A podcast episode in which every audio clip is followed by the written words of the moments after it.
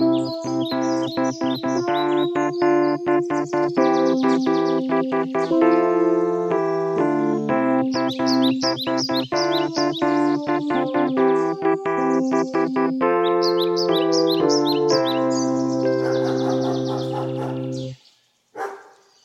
suosituin podcast on jälleen eetterissä. Ja tiesitkö Mikko, että tämä jakso tulee ulos helatorstaina? Onko helatorstai sun koko vuoden kohokohta juhlien juhla? Fun fact helatorsteista. Kukaan ei tiedä, mikä helatorstai on enää vuonna 2019, paitsi minä, koska mä oon selvittänyt tätä nimenomaan tätä meidän jaksoa vastaan. Mä katsoin mun kalenterista, se on ruotsiksi Kristi Himmelsfärdsdag, joka vähän avaa sitä, koska Wikipedian mukaan se on ennen ollut Kristuksen taivaan astumisen päivä, mutta toisaalta mitä me tiedetään Jeesuksen astumisesta tänä päivänä myöskään, ei paljon mitään. Mutta mä voin kertoa sulle, että se oli vielä 1800-luvulla yksi tärkeimmistä juhlapäivistä, mitä meillä on ollut. Ja nyt tulee tämä money shot tässä. Vanhan kansansanonnan mukaan päivä oli niin pyhä, ettei silloin ruohokaan kasva. Hashtag 420. Hienosti toi tuollaisen modernin ulottuvuuden. Tuosta kun luit tuota Wikipedia-artikkelia, niin tuli jo itselle mieleen, että olenko vahingossa virittäytynyt Helsingin Sanomien podcastia kuuntelemaan, vai mitä se on, snoozecastia, niin kuin monet, monet kuulijat sitä nimittävät. Ah, niin, että avataan Wikipedia-artikkelia luetaan sitä. No itse asiassa mä vähän snuussasin siinä Wikipedia-artikkelin toisessa osassa, koska musta oli todella hauskaa, että ruohkaan ei kasva, koska joku on niin pyhää. Mutta sitten, että miten sitä vietettiin pakanallisella ajalla, niin juotiin simaa, käytiin lemmen saunassa ja tehtiin lemmen taikoja. Ja eikö toi on, niin kuin, toi on jokainen pyhä Suomessa? Aina on jotain niin kuin, kukkia pitää piilotella sinne tänne. Tarkoittaako tämä lemmen taikoja tai lemmentekojen tekeminen siis sitä, mitä mä luulen, että se tarkoittaa? Sitä, mitä esimerkiksi viime jaksossa kävi ilmi, että sorsat tekevät toisilleen. Mä luulen, että entisaikoihin, aa, okei, okay, niillä ei ollut saniteettitiloja niiden taloissa. Nehän sauna muutenkin varmaan joka viikko vähintään. Ja sitten sit, tiedät sä, juhlapyhä, ah no, mutta miten me nyt saunottais taas kerran? Et mä ymmärrän, että niin ei ole Nintendo Wiita, niin pitää niin saunoa, ku, pari kukkaa. Mutta mä en ole ihan vakuuttunut siitä tämän erilaisten suomalaisten juhlapyhien diversiteetistä. Mä haluaisin, että niillä olisi ollut vähän jotain erikoista joskus. Missäköhän nämä on keksitty nämä traditiot ja kuka kohan on kehittänyt, koska niin kuin sanoit, niin näissähän on ollut aina näissä suomalaisissa juhlapyhissä varmaan ympäri maailmaa se, että on syöty Eikö tarkoittaa sitä, että muuten ei ole syöty kauhean hyvin, että sitten syödään, mutta siis syöty jotain sellaista ihan vähän huonomaukusta juureksista tehtyä ruokaa ja juotu jotain simaa. Niin, tai ehkä just tapettu se eläin, mikä on kulkenut mukana siihen, niin sitten syödään se. Mä inspiroidun kuitenkin, mä en voi päästä tuon yli, miten hyvä toi vanhan kansansanonta oli, että tämä päivä on niin pyhä, että ei ruohakaan kasva. Mitä sä olisit mieltä tästä? Kasperin ja Mikon podcast on niin suosittu, että Suomikin pysähtyy. Olisiko tässä jotain niin kuin sellaista slogania meille? Meillä on paljon niin kuin, asioita, joihin me palataan sanallisesti, mutta ei varsinaisesti mitään punchlinea. Mä mietin jo, että tässä tuli, että sä tarjosit sitä, että elatorstai, että miten me voitaisiin juhlia sitä, että me voitaisiin vaikka juhlia sitä julkaisemalla uusi jakso podcastia. Niin, onko se sitten sadan vuoden kuluttua, että Kasper ja Mikko juhli yleensä helatoista niin, että päästivät uuden jakson podcastia, niin kuin ne tekivät muutenkin, ja he joivat kupillisen kahvia sen lisäksi. Mutta siis sulla on tällainen slogani, sä äsken kerrot tuossa, kun meillä ei ollut mikki päällä, että sä ei yöllä kehittänyt näitä ideoita. Onko tämä Kasper Mikon podcast, joka on niin hyvä, että Suomikin pysähtyy, vai mitä se meni, niin onko tämä alkuyö vai loppu, onko tämä niinku aamuyön ideoita? Anyway, me ollaan tällä viikolla talvipuutarhassa, ja meistä kumpikaan ei ole käynyt täällä ennen. Ei. Ja tämä on ensimmäinen kerta, jossain hieman puhu kuvainnollisesti nyt, kun kaksi miespoddaajaa tulee tänne, virittää verbaaliset Ibanetsit ja verbaalisen Fenderin ja jatsbasson kaulaan, pistää verbaalisen jalan monitorille ja alkaa verbaalisella plektralla naputtelemaan kieliä. Ja ehkä siellä yleisössä äiti ja tytär katsovat tätä poddailua ja jossain vaiheessa äiti toteaa tyttärelle, että nyt olet vihdoin kasvanut naiseksi. Kivat referenssit, jotka resonoivat taas täsmälleen kuin sadan ihmisen kanssa maailmassa, jotka aktiivisesti keräilee kitaroita ja, ja on esiintynyt yleisön edessä mä tavallaan tiedän, mitä sä tarkoitat. Mutta tämä on merkityksellistä, koska A, onko tämä Suomen suositumman podcastin lisäksi Suomen ennakkoluulottomin podcast, että me on kevät, mutta me käydään talvipuutarhassa. Niin kuin, jaha, Jos auto pitää pysäköidä horisontaalisesti, me pysäköidään se pystysuuntaan ja päinvastoin. Tämä podcast on silloin siellä, kun siellä ei tapahdu sitä, mitä siellä yleensä voisi olettaa, että tapahtuu.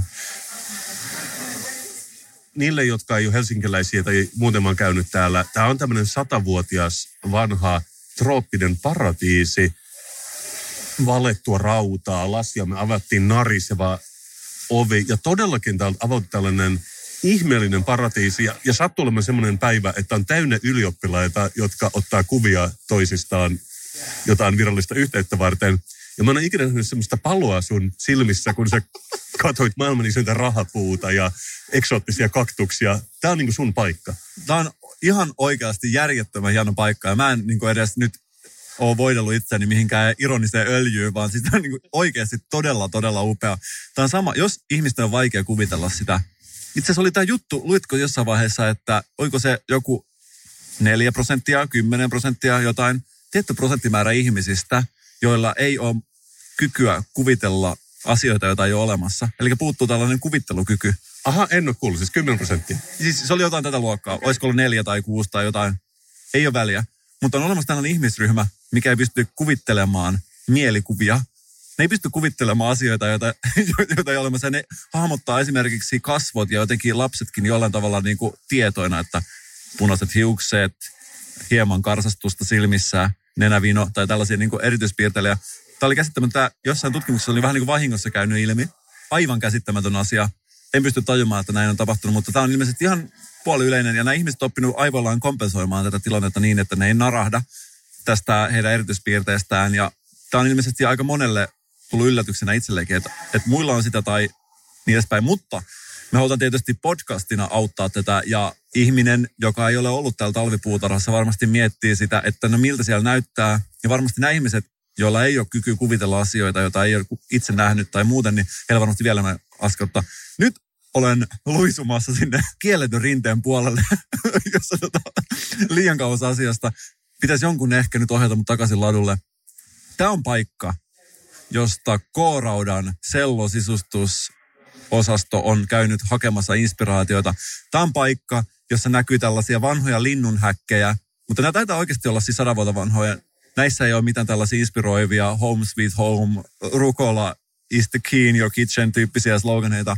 Tämä näyttää vähän samalta, mutta tämä on oikeasti aivan järjettömän hienoa ja nämä kasvit on jotenkin todella isoja täällä. Niin, koska täällä on, tää on todella kasvihuone, täällä on noin 40 astetta lämmintä ja todella kosteaa. Tänne on vielä vapaa pääsy. Mun tekee mieli maksaa enemmän kunnallisveroa, kun mä astun tänne sisään. Sama homma ja tämä on asia, mikä mulle ei tullut ikinä ennen mieleen, että pitäisikö maksaa lisää veroja. Joo, mutta todellakin niille, jotka ei, ei ikinä ole käynyt, tämä on tässä Töyrynlahden päässä ylös mäkeä. Se näkyy, se on kasvihuone. Käykää täällä. Mä en lupa, että me ollaan täällä silloin, eikä ollakaan, mutta I guess me haluttiin vaan maalata tämmöinen mentaalinen kuva sillä 90 prosentille, joka tajuu, mistä on puhe, että mitkä on puitteet tänään. Jos tulet koulusi kanssa vierailulle tänne Helsinkiin niin ajat tästä ohi, mieleesi ehkä tulee lause Töölönlahti calling, bouncea sivulle. Ja kaikki ihmettelee, mistä tämä tulee.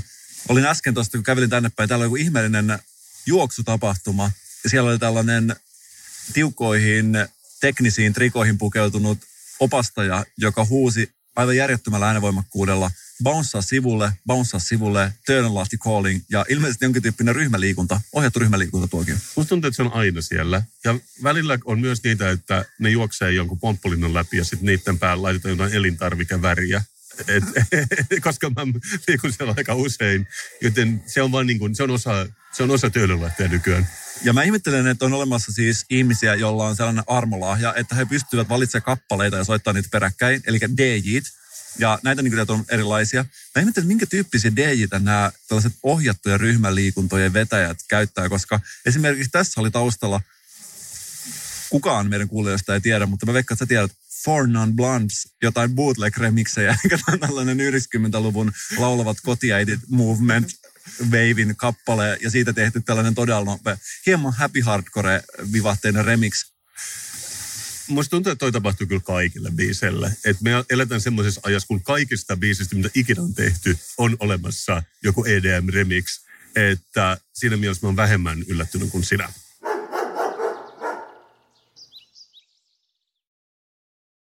Onko sulle tuttu tällainen ilmeisesti brittiläislähtöinen sisustus, interior, exterior, design, architecture-lehti Disin? Luen satunnaisia artikkeleja joskus netistä, mutta ei ole sen tutumpi.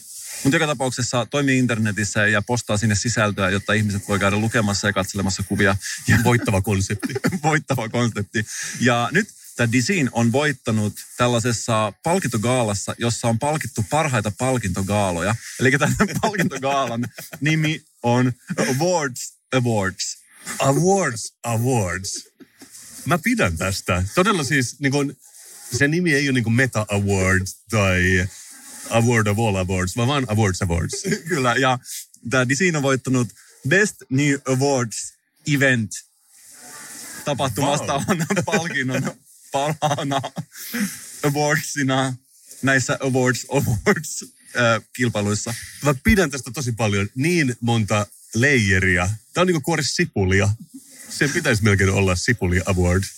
Ja tämä oli Instagramissa, kun mä bongasin tämän, ja tässä kommenteissa oli tietystikin, että voiko tämä olla totta, ja ihmiset tietysti tirskahtelivat tälle ihan ansaitusti, mutta tuossa tulee mieleen tietysti monia ilmiöitä.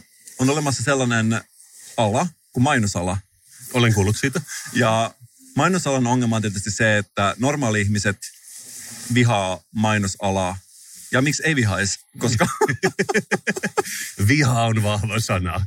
Viha, mutta niin on myös rakkaus ja kaikilla meillä on oikeus väkevään tunnerekisteriin. Mutta siis no ei ole varmaan ihan hirveän kaukaa haettu. Jos ajatellaan, että jos menet tuosta Keski-Suomeen, valitset sieltä sattumavaraiset ihmisiä ja kysyt, että mikä on oma arvostuksen tasosi mainosalaa kohtaan, niin mä veikkaan, että se on keskimäärin, jos tehdään tuhat tällaista tapaamista, niin mä veikkaan, että se ei ole positiivinen se mielikuva. Voi liittyä siihen, että tämän alan yritykset gravitoi Etelä-Suomea kohti ja ne saatetaan nähdä tällaisina niin etelän hömpötyksinä jossain mm, pohjoisemmassa.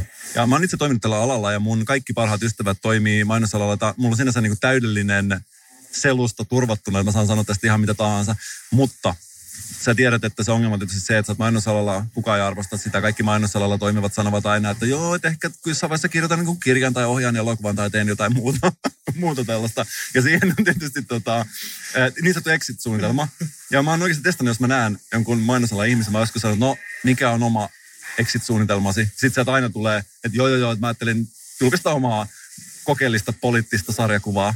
Onhan mä kertonut, että mä olen ollut yhden vuoden mainostoimistossa töissä. Ja mun exit-strategia oli, että varmaan kymmenen vuoden kuluttua keksitään tämmöinen asia kuin podcast. Ja sitten mä rupean tekemään sitä. Podcast on sinänsä kyllä hyvä vinkki kaikille mainosalalla toimiville, koska tämä on todella matalan kynnyksen bisnestä. Ei välttämättä ratkaise kyllä taloudellisia ongelmia. Mutta siis mainosalahan tunnettu myös näistä gaaloistaan. Suomessa on kultahippugaalaa, ei oikeasti sen niminen, mutta jotenkin ehkä oli, kuulostaisi hauskemmalta. Ja näissä gaaloissa on myöskin tosi kekseliäitä kategorioita. Ja musta tuntuu, että joka vuosi jokainen voittaa, kun sinne osallistuu. Ja Suomessa mun käsittääkseni suhtaudutaan näihin mainosgaaloihin jollain tavalla puolitosissaan. Että täällä ikään kuin hehkutetaan sitä, että vuoden paras webbileiska-palkinto tuli ja sitä ollaan iloisia ja miksei oltaisi. Mutta mä oon kuullut, että Rapakon toisella puolella New Yorkissa on kuulemma joku gaala, missä on ihan oikeasti otettu tämä ihan vähän itsetietoisesti mukaan. Eli siellä on tällaisia kategorioita kuin muun muassa vuoden alasvetovalikko.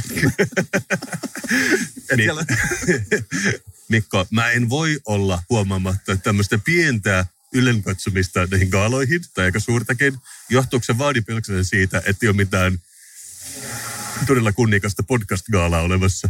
Juuri näin, tässä se johtuu. Siis mä en tiedä näistä gaaloista itsessään mitään, mutta mun mielestä kekseliäiden gaala-kategorioiden kehittäminen on ehdottomasti asia, jota itse arvostan. Joo, joo. Siis kun mä haluaisin voittaa sen vuoden alasvetovalikkoa tittelin, ja todella mä kertoisin siitä seuraavat kymmenen vuotta kaikille. Tätä mä tarkoitin. Siis, että tässä, on, tässä on paljon hienoa. Ja sen takia tämä Awards Awards oli mun mielestä todella hieno uudistus tässä, tässä palkitsemisen kulttuurissa. Ja mä ehdottomasti on palkintomyönteinen ihminen ja nyt ei voi ymmärtää väärin tätä äskeistä, koska mä oikeasti kannustan ihmisiä kehittämään uusia kilpailuita, joissa voi voittaa ja myös tällaisia gaaloja, koska mikä se mukavampaa, kun pistää ykköset niskaan ja mennä syömään tällaisia pieniä saaristolaisia leipiä. siis joo, si, kai, kai ne siihen niin kuin pitkälti perustuu. Ehkä meidän pitäisi järjestää joku niin networking award tai minglaus award, missä olisi vain kilpailu siitä, kuka minglaa parhaiten siinä itse awardsissa. Ja sitten siinä jaettaisiin ehkä jotain ruusukkeita niin koiranäyttelyssä. Mutta on sinänsä mun mielestä hienoa myöskin tämä, että tämä Awards Awards vastaa siihen ongelmaan, mikä aikaisemmin on ollut awardsien järjestäjillä, eli kuka palkitsisi palkitsijan. Ja tässä on tämä sama juttu, että mehän olemme itse vähän niin kuin viihdyttäjä, kuka viihdyttää viihdyttäjää, kuka, kuka naurattaisi klounia ja parantaisi parantajaa. Ymmärrättää ison ongelma, mikä tässä on taustalla.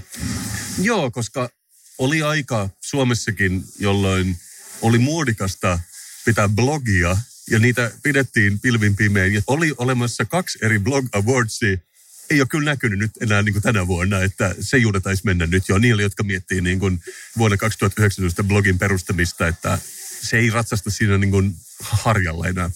Itse olen soittanut tällaisessa elektronisessa pop yhtyeessä jossain vaiheessa ja olen nähnyt tässä niin suomalaisen yhteiskunnan kehityksen ja myös tämän blogikulttuurin nousun ja tuhon soitettiin silloin monena vuonna jossain tällaisissa blog awards tapahtumissa pientä nimellistä korvausta vastaan. Mä muistan vain jossain vaiheessa, kun silloin kun me aloitettiin soittamaan tämän mun yhtiön kanssa, joskus oli tapana ottaa kuvia lavalla esiintyvistä artisteista. Ja nykyään kaikki hoitaa tietysti omalla puhelimella, että se on näin. Mutta mä muistin jossain vaiheessa tätä, jos pikakelaisi tätä kehitystä, niin muistin se nimenomaan Blog Awards. Oliko tällainen kuin Blog Awards? Joo. Joku tällainen tapahtuma. Mä muistan ensimmäisen kerran nähneeni sen, kun järjestyskamera kääntyi osoittamaan kuvaajaa. Ja siellä oli jossain vaiheessa tällä näkymissä ihmiset kuvasivat itseään keikoilla ja se oli jotenkin todella huvittavaa. Kyllä. Mutta me ollaan varmaan yhtä mieltä siitä, että tällainen kekseliäs palkitseminen ei ole asia, mistä me voidaan sheimata yhtään ketään. Eli mä haluaisin, että nähtee Suomessakin tällaista kokeellista vasemmanlaidan avantgarde-palkitsemista ja nimenomaan näihin awards-seremonioihin liittyvään. Ja luultavasti meidän täytyy tehdä sekin itse, mutta se on työn alla. Mutta hei Mikko, sä tiedät millainen mä olen. Yleensä ennen vanhan puhuttiin, että suomalaisen miehillä, niillä ei ole tyylitajua, mutta ne ei ollut vielä tavannut mua silloin tietenkään. Ja mä saatan joskus ostaa uusia vaatteita, hyvin harvoin, mind you. Totta kai mä ostan käytettynä.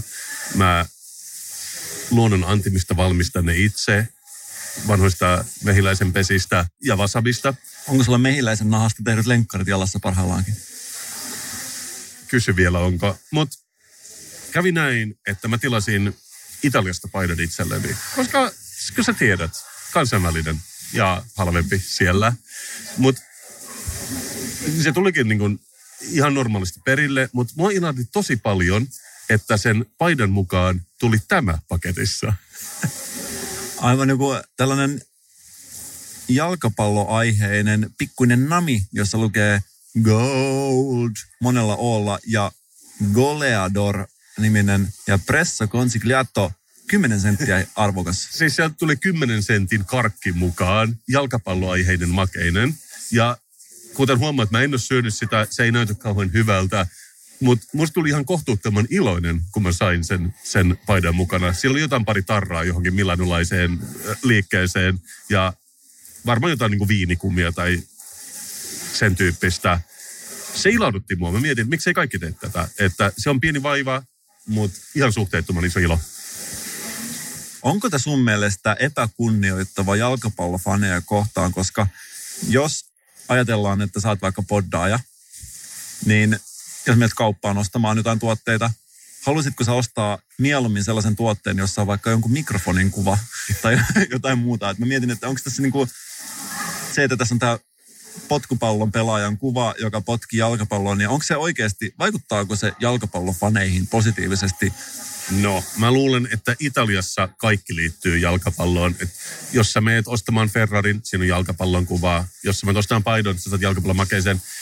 Tämä ei oikeastaan ollut mun pointti, vaan se, että mä sain sen makeisen, mä olin tyytyväinen. seuraavalla viikolla mä tilasin itselleni uuden passin.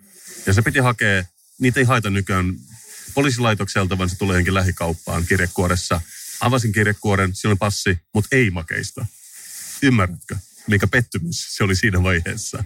Onko tämä nyt, että heti kun sä sait ensimmäisen makeisen tämän tuotteen mukana, sä aloit pitää sitä standardina? Ikään kuin saavutettuun etuun, ei ole paluuta enää aikoihin, kun sä tilaat jotain ja sieltä ei tule jotain pientä namia mukaan.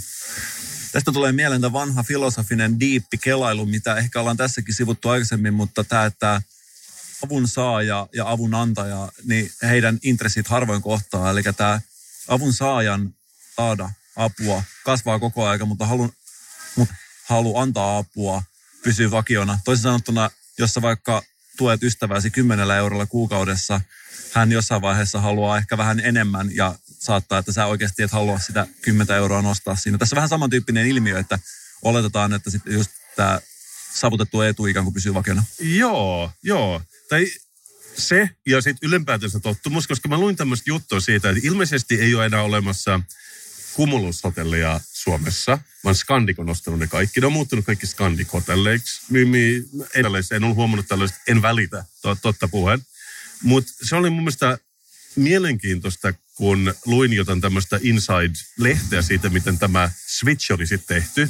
Ja ne puhu siitä, mikä näissä kahdessa eri ketjussa oli ollut. Ja tässä puhuu, puhutaan, siis Cumulus oli ilmeisesti Restelin omistama. Konservatiivisesti johdetussa Restellissä oli joka asiaan määräykset, kun taas Skandikissa painottuu työntekijän oma päätöksenteko. Skandikissa kokki saattaa poiketa reseptiikassa ja paistaa asiakkailla vaikka kinkun hotellin pihalla, jos sieltä tuntee mutta Restelissä ei lipsuttu ohjeista, mikä kuulostaa aika paljon niin Suomen ja Ruotsin erolta myös, että ilmeisesti, niin kuin, kun se on suomalainen ketju, tämä, että todellakin niin me ei lipsuta, että säännöt on säännöt ja, ja mä en voi antaa sulle tätä huoneen avainta nyt, vaikka et maksanut sen, koska mä en voi rikkoa näitä sääntöjä, mikä oli hirveän mielenkiintoista. Ja sitten tässä kysytään, että no eikö nämä kumululaiset, olitteko te innoissanne siitä, että omaa harkintavaltaa tuli enemmän? Pääluottamies vastaa ei. Ihminen ei muuta yhdessä yössä, kun on 20 vuotta noudattanut tarkkoja ohjeita.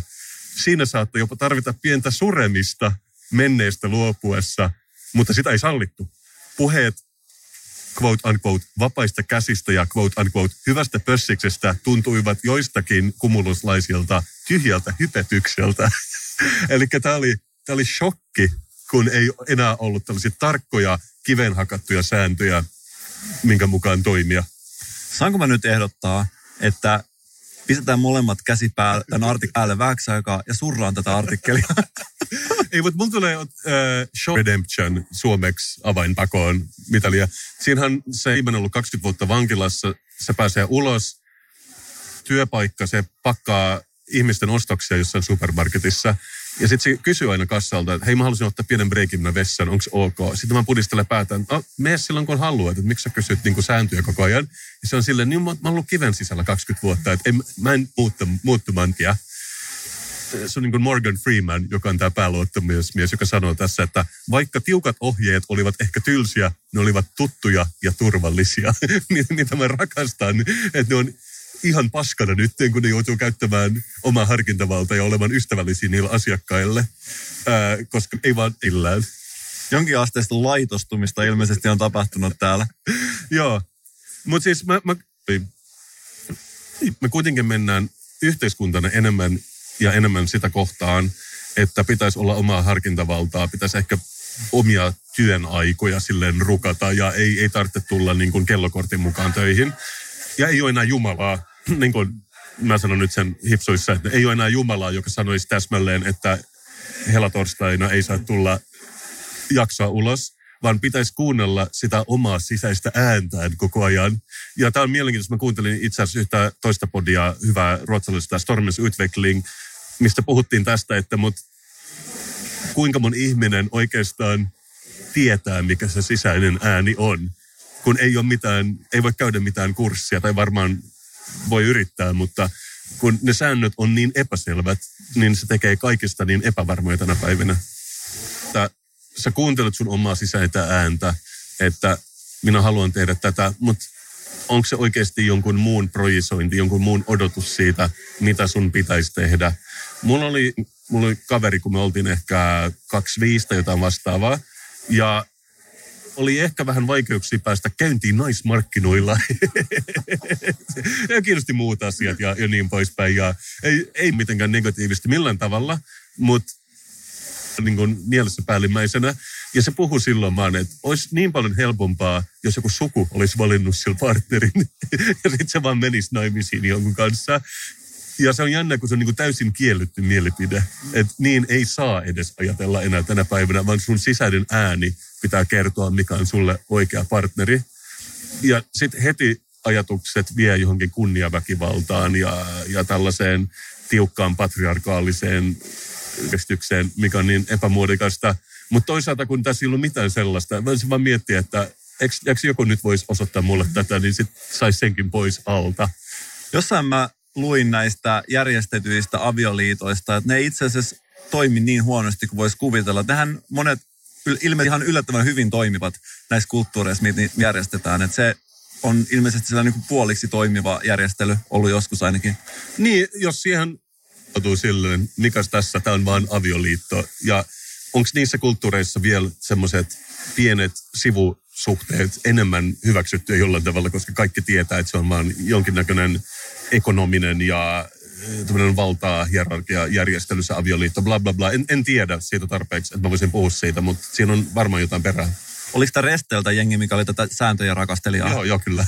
Niin olisikohan tässä kuitenkin tämä Restelin sääntöjen rakastelija, joka kuitenkin jollain tavalla sitten ilmeisesti vähän niin kuin ajan hermoilla, jos tuntuu, että on tällaisia heikkoja signaaleja, että säännöt ehkä tekemässä uutta tuloaan, me nähdään vielä tällaiset järjestetyt pakkoavioliitot ja mä haluaisin ainakin podcastin muodossa olla tukemassa tätä uutta liikehdintää ehdottomasti. Mä haluan katsoa eteenpäin ja avoimin mielin kohti tiukempia sääntöjä.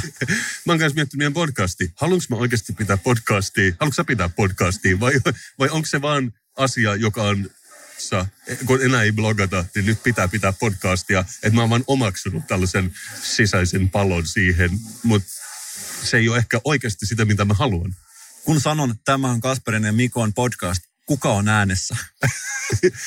Aika filosofista keskustelua, eikö vain? Mutta mä debatoin yhden kymmenenvuotiaan lähisukulaisin kanssa Billy Eilishia tässä männäviikolla, että et, onko Billy Eilish hyvä vai ei.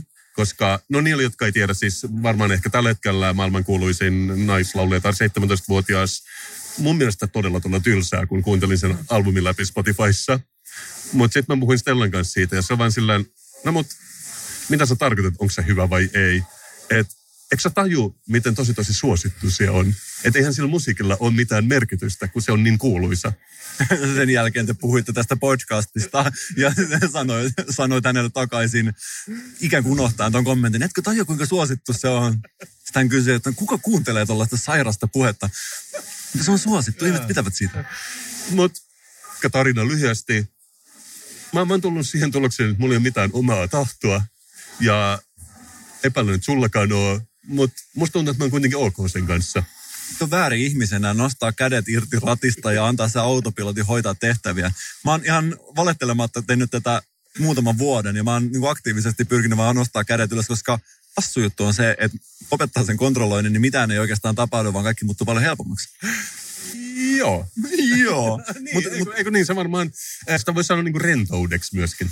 Joo, ja kyllä en tiedä kuinka paljon mä haluan nyt rauttaa tätä avoimen yliopiston tietomäärää, mutta siis että tällainen ylipäänsä puhutaan, että ihmiset, jotka on, tässähän viitataan vähän tällaiseen niin ulkoa vai sisältäpäin ohjautuvuuteen, niin käsittääkseni yleisesti tällainen sisältöohjautuvuus on mielenterveydelliseltä kannalta kyllä parempi. Että ihmiset, Aha. jotka on sisältä ohjautuneempia, ovat ehkä tyytyväisempiä keskimäärin. Okei. Okay. line on kuitenkin se, että me ollaan tyytyväisiä, me ollaan itseohjautuvia, mutta me ei saada ikinä ruveta antamaan mitään pieniä makeisia tämän podcastin mukaan, koska silloin ihmiset tottuu siihen ja sitten ei ole paluuta enää entiseen. Eli tämän mä haluaisin, että me pidetään nyt mielessä.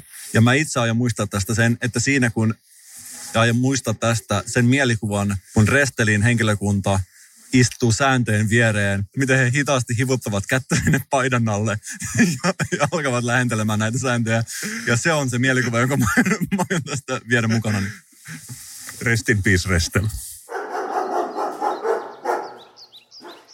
mulla on toi vitsipussi ollut vähän tyhjänä ja mä oon joutunut rauttamaan ykkösen, kakkosen, kolmosen ja nelosen WhatsApp-ryhmää ja hakemaan vähän inspirationia. Tämä kuulostaa lupaavalta. Se on mun ja mun veljekseen yhdessä pitämä tällainen dark social. Miksei sen nimi ole Ilves-ryhmä? Sun pitää muuttaa se vielä tänään. Kuulostaa myös joltain niin kuin Suomen poliisin etsivä ryhmältä. Kyllä, mutta teekö mitä dark social? Mitä se on? Kuulosti joltain Darknetiltä, mutta en välttämättä. Se on mielestä tällainen termi vaan, millä viitataan tällaiseen ei-julkiseen sosiaaliseen mediaan, missä jaetaan tietoja ja artikkeleita ja näin poispäin. Ah, Okei, okay, no samantyyppinen etymologia sanassa siis. Olkoon mitä on. Mulla on mun veljen kanssa WhatsApp-ryhmä ja mä oon nyt ronkkinut sieltä ja etsinyt vähän inspiraatiota, koska siellä ei ole tavatonta, että joku veljeksistä yrittää vähän sitä vitsipussia rauttaa ja laittaa vähän vitsejä. Ja tässä kävi yhtenä päivänä tällainen, että mun veli oli pysäkönyt autonsa pihalle ja siihen oli ilmestynyt tuulilasiin tällainen lappu. Oho, tärkeä ilmoitus sinulle.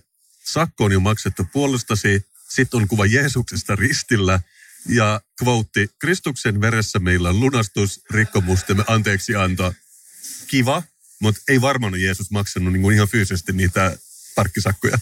Mun eräs velistä kysyi, että oliko kuitti mukana. ja, niin, ja mä oon joutunut lunastamaan auton viime kesänä autotarhasta, kun se hinnattiin pois. Ei kelvannut veri, piti maksaa pankkikortilla. Onko tämän tyyppinen aatteen levittäminen ja ihmisten pysäköintisakkojen kustannuksella ihmisen kiusaaminen ok? Vai onko tämän tyyppinen kampanjointi syynä siihen, että actually ihmiset vähän enemmän niin kuin vetäytyvät tuolta luterilaisen kirkon piiristä pois? Mä näen, että nämä lappujen levittäjät, ne on vähän niin kuin skandik.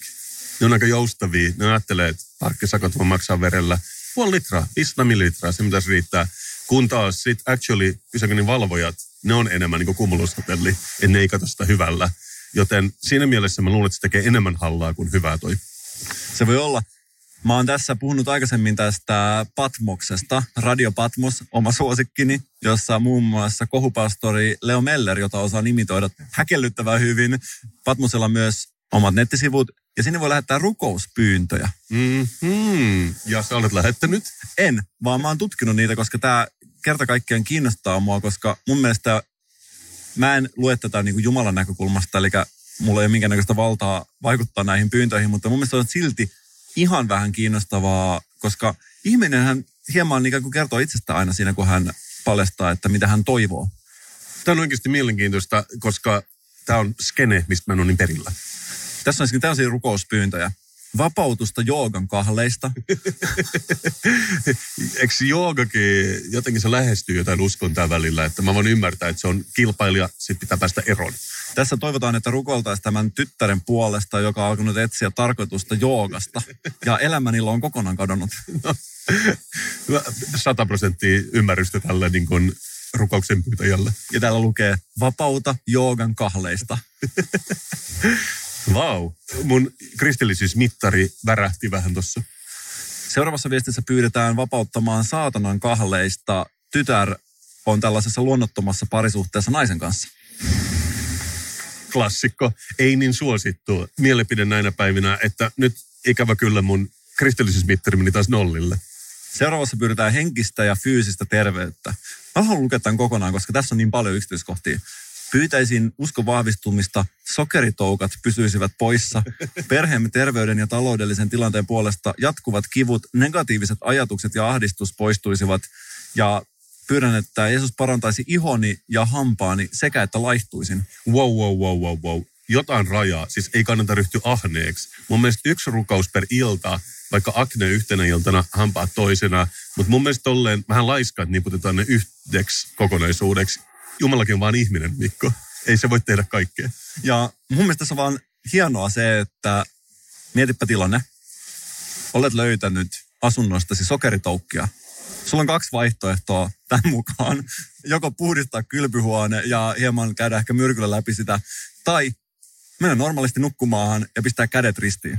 Tämä vaikuttaa mun mielestä kevyesti game changeroivalta otteelta tähän sokeritoukka-ongelmaan niin, ettei sun tarvi itse niin paljon liata käsiäsi. Joo, mutta se liittyy vähän tuohon sisäisen äänen kuuntelun kanssa, että olisi niin helppo, jos Jumala voisi ottaa sen harjan, hoitaa ne murhaiset pois päiviltä. Mutta nyt pitää vaan kuunnella sisäistä ääntään mukaan tämän päivän yhteiskunnassa, että joo, okei, mun täytyy itse tässä harjaa. Niin tämä on tavallaan porsan reikä, että jos sen pystyisi hoitamaan tällä, niin se olisi ihan fantastista. niin olisi. Ja sitten tietenkin tässä on se hieman surullinen taustavire, ikään kuin apokalyptika hieman sellolla raapisella taustassa, koska näillä ihmisillä on oikeasti varmasti yksinäisyyttä ja kaikkea muuta. Siinä ei mitään hauskaa, mutta silti se, jos tätä kautta ja tätä reittiä pitkin pyrkii hoitamaan esimerkiksi tällaisen asian, että pyytää itselleen lemmikkieläimeksi kissaa. mutta toihan tulee käymään toteen. Siis eikö kissuja vaan, eikö niitä anneta pois? niin annetaankin, mutta mä en tiedä, onko sitten kuitenkaan tämä kanava.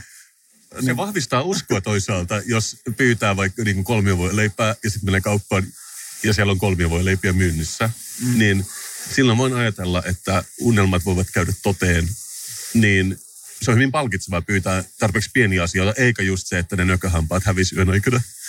ja tulee mieleen vanhaa proverbi, ole varovainen mitä toivot, koska se käy tietysti toteen. Lähde Jumala. Kiitos. Hei, mutta Mikko, hyviä uutisia. Business-kassu on tullut takaisin ja saanhan mä soittaa sulle tämän jinglen.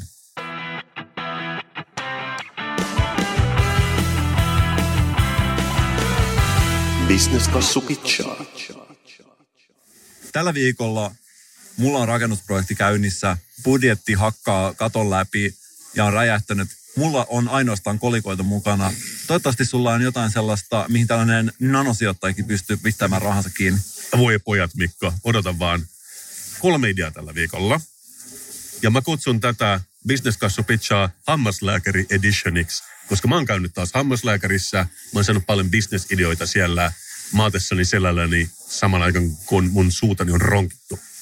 Hienoa. Tuskin maltan odottaa, mitä tällä viikolla on tarjolla. Okei. Okay. Eli mä makan siinä selälläni, mun suuta ronkitaan. Ja mä rupean ajattelemaan tällaista mainosta, minkä mä näin lehdessä viikkoa aikaisemmin. Sä tiedät, että mainoksia on enemmän enemmän. Tosi yllättynyt. Täällä oli isoja Coca-Cola-mainoksia täällä talvipuutarhassa.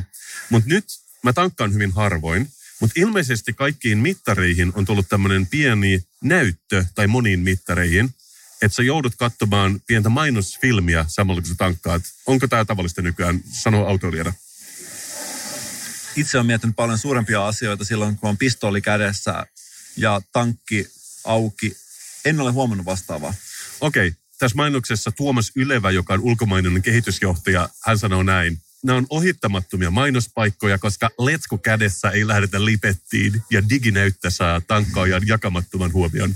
Mä tiedän, että se kuulostaa vähän miityyltä, että letku kädessä pitää katsoa jotain niin leffaa, mutta herra Tuomas sanoi myös mieti, huutomerkki, vain laadukas kuluttaja ja sinun sisältösi ihan kahden kesken. Tämä on aika, aika tällaista äijäpuhetta ja myös musta on hauskaa, että jos sä oot tankkaava kuluttaja, sä oot laadukas kuluttaja, eli todennäköisesti rikas, eiks vaan? Tämä on nyt se aika, missä me eletään kuitenkin. Mä näen jo vuoden huipuissa kategorian vuoden paras näyttöä mainostava puheenvuoro award. Juuri niin.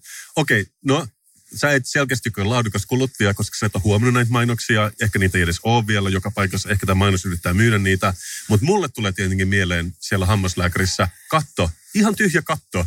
Miksi ei siinä ole mainoksia? Koska sä oot hyvin haavoittuvainen, sä et pysty puhumaan, sä olet muiden kahden ihmisen armoilla. Ja jos siellä olisi joku näyttö, joka mainostaisi mulle vaikka jotain hammastahnaa, niin todellakin mä olisin silleen, että tää, mun on pakko ostaa tätä ihan vaan sen takia, että, että mä olen heikko ihminen, niin mä tarvitsen tätä tuotetta. Vuoden paras idea uuden näytön asentamisen paikaksi award. Tulee ihan varmasti tästä. Kyllä. Ja mitä parasta, siinähän on myös joku letku, joka imee pois räkää sun suusta samalla kun se on. Niin mä näen hyvin tämän sloganin, millä tämä voisi myydä hammaslääkäreillä. Letku suussa ei lähdetä lipettiin. Mä luulen, että siitäkin saa jonkun lohdutuspalkinnon tästä sloganista. Mä en tiennyt, että sulla on kielellä puhumisen armolahja. Sähän osaat puhua mainonnan kieltä. Itsehän käyn kunnallisella hammaslääkärillä. Mä ymmärrän, että se voi vähän vaikeaa myydä se niille, mutta yksityisille hammaslääkäriasemalla niin ilman muuta mä näkisin, että tämä voitaisiin aloittaa jo ensi viikolla. Eli mitä luulet? Tässä on ihan tällainen awardsin arvoinen idea ehdottomasti jatkoon. Ah, kiitos Mikko. Mä arvasin, koska tämä oli niin hyvä. Okei, idea numero kaksi. Business Pitcha Hammaslääkär Edition. Milloin sä oot viimeksi käynyt hammaslääkärissä?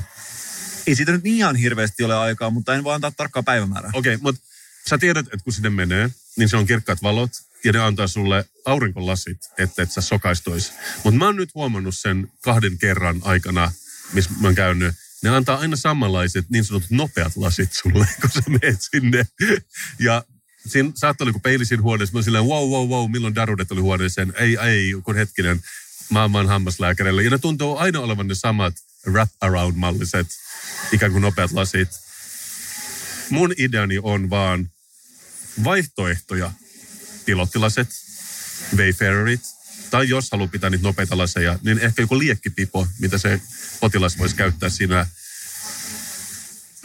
potilastuolissa, niin silloin ihmisarvo olisi niin paljon nopeampi, että jos sattuu näkemään itsensä letkusuussa peilissä, mutta kuitenkin on pilottilasit päässä, niin ajattelee, että tämä on ok, koska mä oon cool.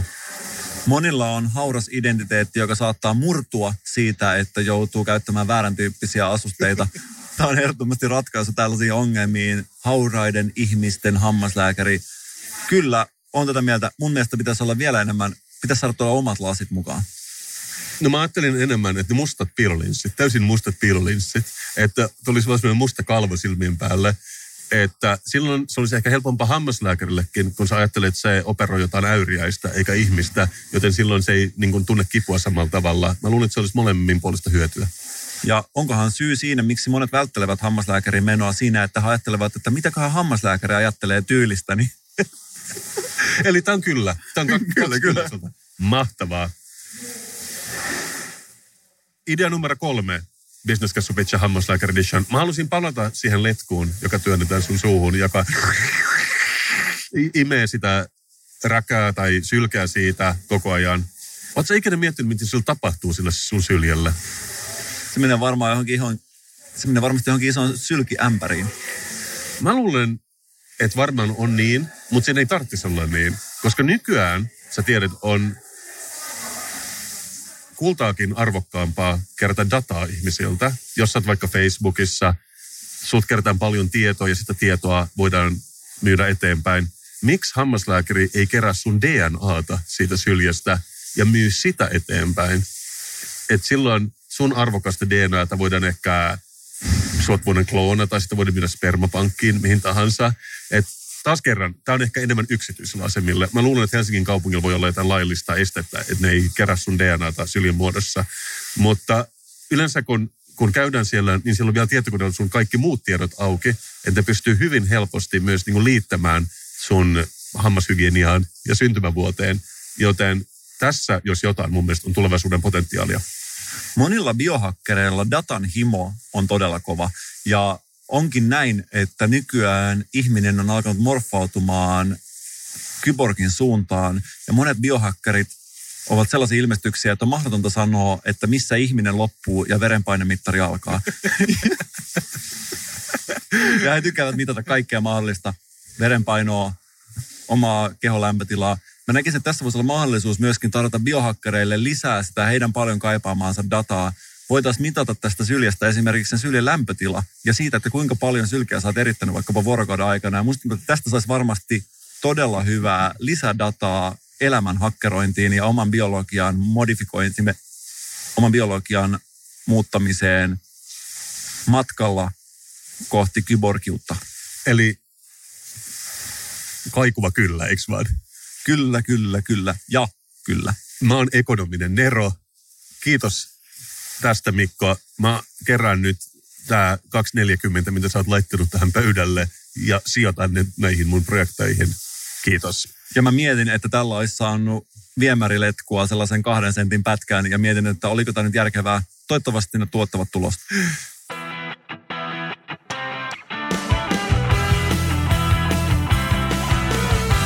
Business-kassu pitchaa. Biohakkereista lifehackereihin. Nice. nice. Puhuttiinko me siitä jo, kun oli tämä Euroviisuissa oli tämä dokumentti Darude ja Sebun matkasta kohti Euroviisu semifinaalien räkälemäistä tappioita ja siinä tämä dokumentti Ville Virtasen ja Sebun matkasta. Puhuttiinko tästä? Mä oon vilkullut sitä, en ole nähnyt sitä. Mä en muista, ollaanko me puhuttu tästä, mutta joka tapauksessa siinä ennen Euroviisu finaaleja näytettiin dokumentti tästä, jossa Sebastian ja Darude kävivät läpi tätä ja siinä monta kertaa molemmat, heillä on tällainen selkeästi yhteinen ominaisuus, että saavat kylmikset lähes mistä tahansa. ja, ja he nostivat aina käden merkiksi näin, näyttivät se rannetta ja valuttivat sitten tota etusormea siinä käden pinnalla sen merkiksi, että nyt on tullut kylmikset. Se voi olla, että sen saa kurin lääkityksellä. Se voi olla näin. Nyt varmasti oli tällainen hetki monille meidän kuulijoille, koska tällaista siltaa ei ole ennen rakennettu tässä. Mutta se tiedät, että elämän ja biologian ja asioiden hakkerointi on mulle lähellä sydäntä ja itse tykkään näitä lifehackeja saada ja jakaa ihmisille eteenpäin, mutta siihen sisältyy tietysti se, että mä oon myöskin silleen lifehack curious, jos jollain muilla on lifehackeja. On tietysti silmä kovana tapitan, jos joku muu saa hyviä ideoita. Mä muistan, että Biomikolla on joskus ollut jopa joku jingle, mutta... se on aika pitkä jingle. Mä oon jotenkin ajatellut sitä, että voidaan säästellä sitä niin, että kuunnellaan se vaikka kerran vuodessa aina sen kahden minuutin Suomen ennätyspituus jingle läpi. Se on erittäin hyvä, mutta Joo. ei tarvitse joka kerta kuunnella, koska se on oikeasti aika pitkä.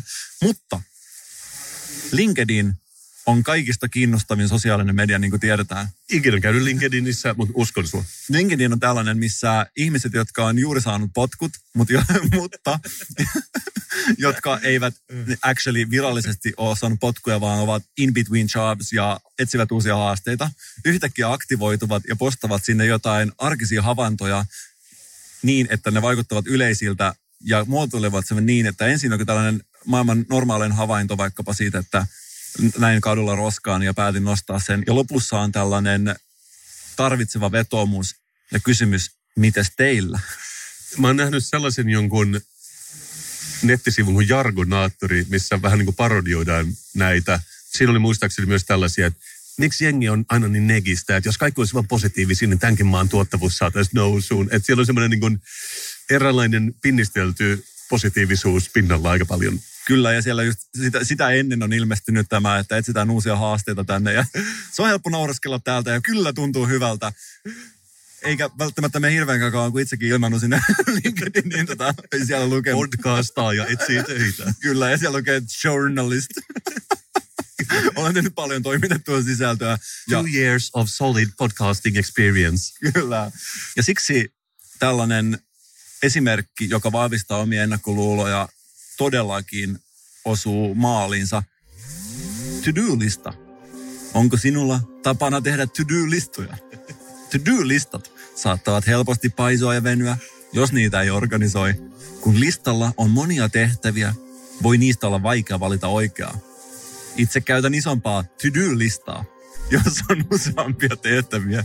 Ja tästä listasta valitsen tietylle päivälle ne tärkeimmät. Yleensä valitsen yhdelle päivälle ainoastaan kolme tehtävää ja muotoilen ne todella selväksi. Esimerkiksi hipsut auki, kirjoita yksi LinkedIn-postaus ja julkaise se. Hipsu kiinni. Ja sen jälkeen on tämä White Supremacy-merkki, mikä tämä on tämä VP, mitä nyt monet äärioikeistolaisetkin käyttää. Niin, onko se vai mun mielestä mä näen sitä myös koulun pihalla käytettynä jonain vähän silleen alotyylisenä merkkinä. Kyllä, eli toisin sanottuna se ei ole oikeasti ei, se, vaan... Ei niin. Mutta tästä, tästä voivat asiasta kiinnostuneet googlailla lisää, ei käydä sitä läpi nyt tässä. Nämä kolme päivän tehtävää kirjoitan kynällä paperille. Lisäksi pidän sähköpostissa tehtävälistaa, koska siellä on helpompi kohdistaa ne suoraan tietylle päivälle. Anteeksi. ja loppu. Mä en lausata ihmisen nimeä, koska hän Ei. on nyt in between jobs. Mutta mutta mut mä näen sen, ja ajatteliko samaa kuin minä Mikko, meidän pitää palkata tämä ihminen, koska se osaa tehdä tydylistoja. Todellakin osaa tehdä tydylistoja. Ja kuuntele sitä loppu. Teetkö sinä to-do-listaa? Ja mikä on sinun tapasi tehdä niitä? Eli tämä on ihminen, jolla on ollut sekä myötä- että vastoinkäymisiä elämässä. Vastoinkäymiset menettänyt työnsä, myötäkäymiset löytänyt todellisen intohimonsa elämässä ja se on to-do-listat. Ja ehkä me nähdään uusi toiminimi tässä lähiviikkoina tai jopa startup, minkä game changeroi to-do-listat ikiajoiksi. Ja tämä on kyllä oikeasti, jos mietitään, että missä käydään paras ja älyllisin ja haastavin deep talk-keskustelu, niin mä sanon, että tämä, tämä on kyllä sellainen sosiaalinen media, mistä kannattaa lähteä ensimmäiseksi etsimään. Tässä on heti joku tarttunut tähän syöttiin ja kirjoittanut, mulla on kalenterissa, sit suluissa ihan fyysisessä, aina viikkotasolla to-do-lista. Sitten palaverit sun muut, aikasidonnaiset tehtävät, merkkaan tunnin tarkkuudella kalenteriin. Varaan to-do-listan tehtäville aina x tuntia per päivä, riippuen kuinka paljon siellä on jo aikasidonnaisia tehtäviä. Tähän on joku vastannut. Fyysisessä kalenterissa on sitä jotain. Ja keskustelu jatkuu. Joo. Ymmärrät tämän pointin. Todella kiinnostava keskustelu. Kiinnostavaa kuulla, että miten ihmiset käyttää to-do-listoja. Ja sä tiedät, että mä olen vähän social media curious. Jos tulee joku uusi appi, mä oon miettinyt, pitäisikö mun nyt vihdoin liittyä TikTokiin, ruveta tanssahtelemaan villisti. Mutta mä luulen, että LinkedIn voi silti olla ehkä enemmän se mun juttu ja demografia, koska missä muualla sä voit näin diippiä kelaa. Tykkäättekö äänittää podcasteja? Itse olen äänittänyt podcasteja talvipuutarhassa, metrossa, kadulla ja tunnelissa. Missä itse tykkäätte äänittää podcastejanne? Aivan, vain taivas on rajana. Tämä oli inspiroivaa, Mikko. Kiitos.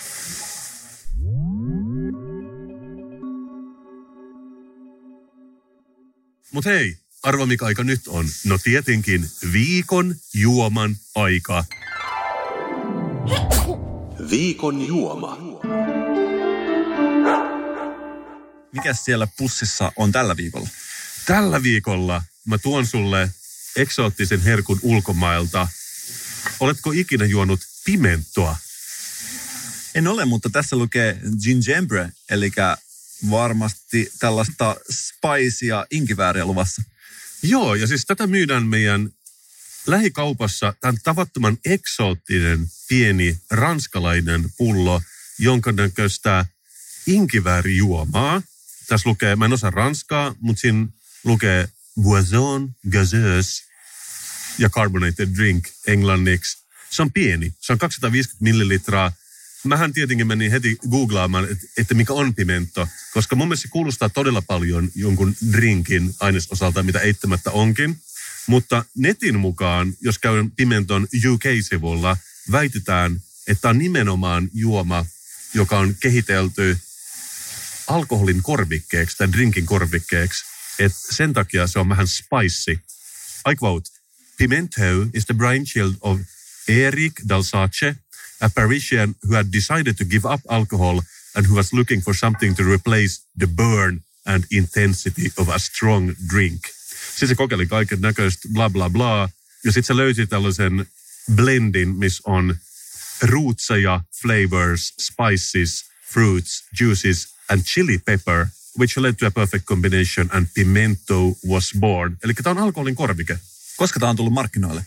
Siis tämä näyttää todella vanhalta. Mä sanoisin, että sata vuotta sitten, mutta mulla ei ole tietoa. Jos ulkona on pimentoa asiantuntijoita, niin he eittämättä kertoo meille. Mutta voisin kuvitella, että tämä on Ranskassa aina ollut olemassa. Vähän niin kuin Dr. Pepper. Liittyykö häntä tähän mocktail, eli juotavat mehut skeneen, kun nyt on tullut tällaisia alkoholittomia drinkkejä? Tätä varmasti siellä ehkä hyödynnetty, veikkaisin näin. En tiedä, mutta mä, mä rakastan kaikkea sen eksoottisuudessa. Ensinnäkin se, että kun ostaa just pienen ranskalaisen olutpullon, niin ne on aina tällaisia stubbies. Ne on 250 millilitraa twist off käppi. Eli wow. sä vaan niin kuin väännät sen auki, mitä mä teen nytten. Ei tarvitse avaajaa, vaikka se on normaalin kapsyylin näköinen. Aika tämmöinen inkiväärimäinen tuoksu. Todella inkiväärinen. Itse asiassa tämä muistuttaa, tota, mikä se on, Old Jamaica Ginger Beerin tuoksua, mikä on sinänsä hyvää, mutta aika sokerista. Mä oon kaataa tätä tähän poddausastiaan, minkä mä tunnen mukaan. Kuohuu aika paljon. Olisikohan sellainen setti, jos mietitään, että tällä hetkellä tuolla nuoret hassuttelijat ovat jossain mikkikaupassa ostamassa itselle ensimmäistä nauhuria ja suunnittelevat oman podcastin pystyttämistä. Olisiko siinä asiallista olla mukana myös pari tällaista poddausastiaa kyljessä? Mä näen heti, että meillä pitäisi olla kun meillähän on jo oma kahvi, Suomessa suositun kahvi, joka on loppuun myyty, koska se on todellakin ollut niin suosittu. Mutta mä näen oman poddausastioiden muodostuvan mun päässäni. Sä maistoit jo, mitä mieltä? Todella kirvelevää ja tällainen aika pistävä inkiväärinen tuoksu ja maku yhdistelmä kyllä. Todella hyvää ja sattuu kurkkuun. Siitä Sat- mä pidän. Sattuu kurkkuja ja kyllä varmasti jos vähänkään on refluksivaivoja, niin veikkaan, että tämä vetää ton happotasapainon ihan varmasti jompaa kumpaa suuntaan. Pitääkö sen sattua näin paljon kurkkuun? Se on tietenkin aikuiseen makuun. On sellaisia chili-harrastajia, jotka varmaan ilahtuisi tämän Skoville skoresta. Mutta toisaalta sen myös ymmärtää, että se on näin pieni, koska sitä ei pysty juomaan niin paljon. On olemassa tällainen närästyksen Esto Gavijon juotava vaahto, joka kivalla tavalla peittää tämän vatsalaukun pinnan tällaisella miellyttävällä pehmeällä vaahdolla. Mä näkisin, että siinä olisi kyllä todellinen game changeröivä drinkkivaihtoehto sotkea sitä vähän tähän, koska ne varmasti kivalla tavalla reagoisivat keskenään. Mä en aio valehdella, mä rakastan tätä nyt jo, mutta mun tulee mieleen tämä. Onko vähän huijausta tehdä inkivääripohjasta juomaa, koska kaikki inkiväärinen hän on aina hyvää. Siis ei ole mitään inkivääristä, mikä ei olisi hyvää. Se on totta. Ja nyt tässä kun juodaan ja maistellaan tätä, tätä pieni astian kokokin jollain tavalla ehkä selittyy. Joo, nimenomaan. Et se niin kuin puolentoista litran kaksoispakkaus pimentoa City Marketissa, sitä ei tule ehkä ikinä näkemään. Kiitämme riittoisuutta. Mä oon valmis antamaan täällä viisi viidestä. Sama täällä. Mulla on uusi lempijuoma. Mä rakastan tätä tosi paljon. Kiitos Pimento. Kiitos. On yleisesti tiedossa oleva tosiasia, että meillä on paljon kuulijoita. Toisaalta, jos on Suomen suositun podcast, siitä ei voi odottaa vähempää. Mutta mä oon ihan varma, että tämän jutun jälkeen niitä on ihan vähän vähemmän. Alkaa lupaavasti. Koska tämä on sellainen aihe, joka todellakin on kiellettyjen poddausaiheiden listoilla ja mä tiedän, että tästä tulee tosi moni ärsyntymään. Ja nyt onkin sellainen juttu, että kuulkaas kaikki te, joilla on vähänkään jotain sisäilma-allergiaa tai satutte asumaan tuolla Itä-Helsingissä, niin nyt kannattaa pistää se podcast-jakso pois päälle ja pistää vaikka papupata soimaan seuraavaksi. Tai joku muu. En tiedä, joku tällainen ehkä sensitiivisempi podcast voisi suositella nyt tästä eteenpäin. En ole kuunnellut, en voi sanoa, onko sensitiivisempi.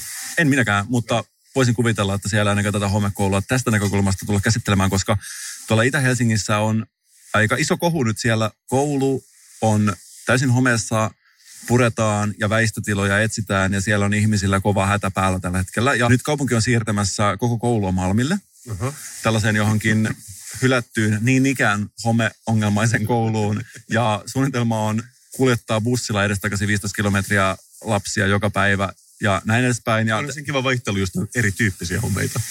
Juuri näin, ja homeitahan on joka lähtöön, ja varmasti jokaiselle sopivat sekoitukset löytyy. Jotkut on enemmän sädesienen suuntaan, toiset taas tykkäävät klassisemmasta homeesta, mutta tämä tilanne on aika tulehtunut siellä, ja siellä on todella monella niin kuin pulssi koholla, ja mä veikkaan, että jos joukossa olisi biohakkereita, niin varmasti saisivat siihen verenpainemittariin hyvät lukemat. Aivan.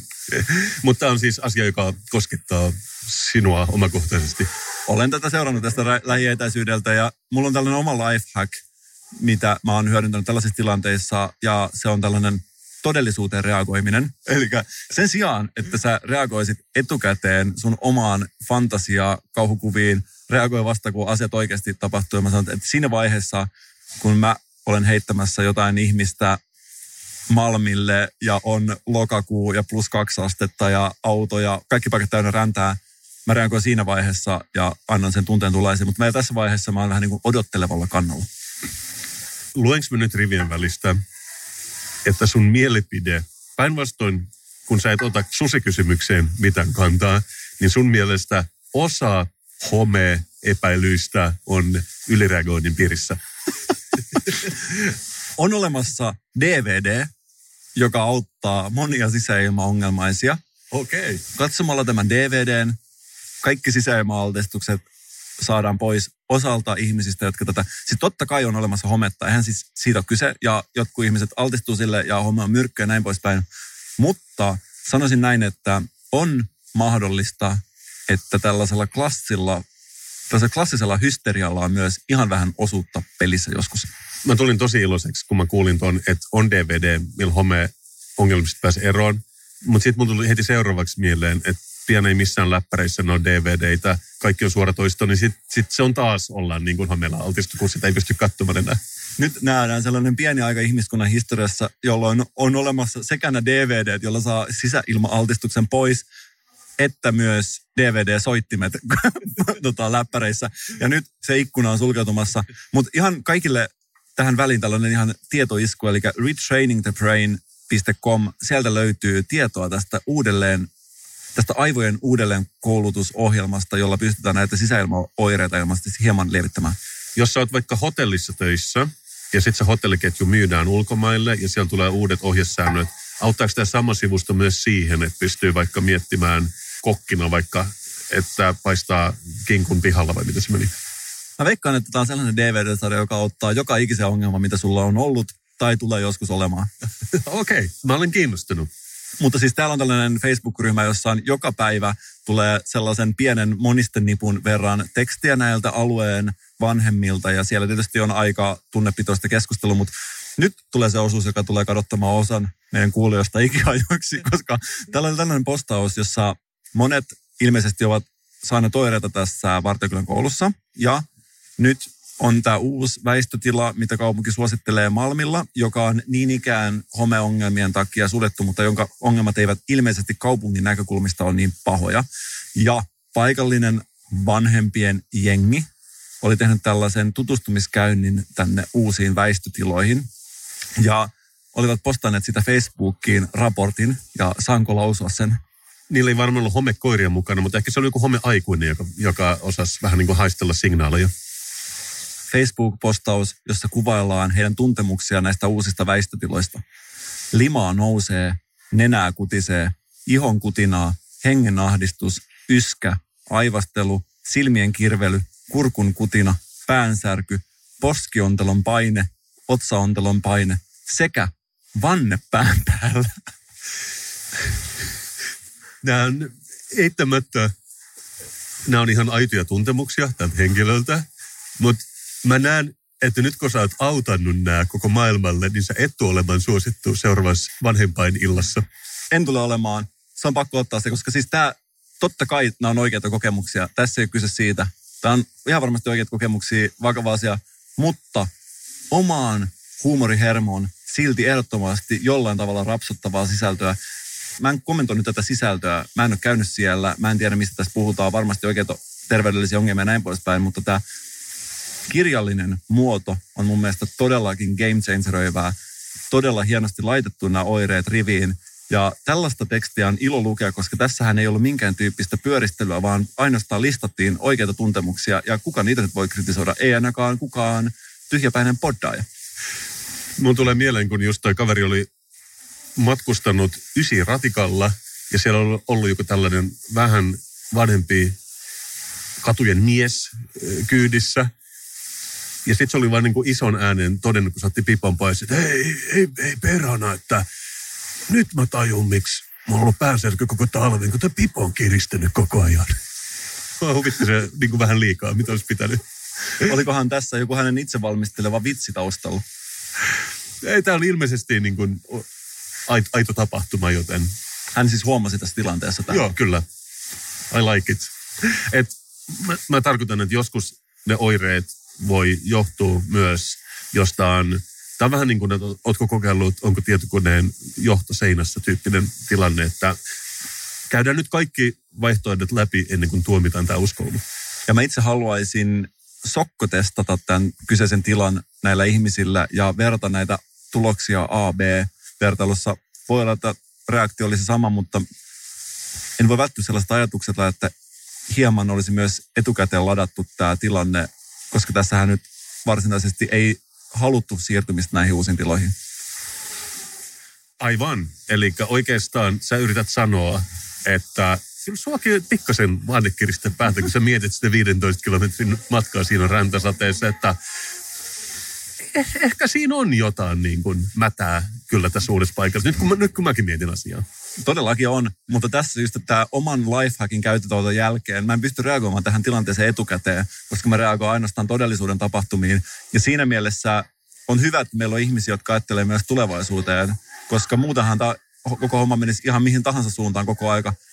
Mutta se mun pääasiallinen ilon aihe tässä oli, ja se minkä mä haluaisin, että me viedään kaikki nukkumaan mennessämme sinne unien maailmaan ihasteltavaksi, olisi kirjallinen ulosanti. Ja kun seuraavan kerran kuvataan omia oireita, niin mä haluaisin, että tämän tyyppistä runollista kielenkäyttöä suosittaisi enemmän sellaisen tyhjemmän ja runsaamman valituksen sijaan. Aivan oikein. Pitää kuunnella sisäistä ääntään ja miettiä, onko tämä vanne juuri se, mikä päätäni keristää. Ja jos olet tiedostava ihminen, sä kyllä tiedät sen.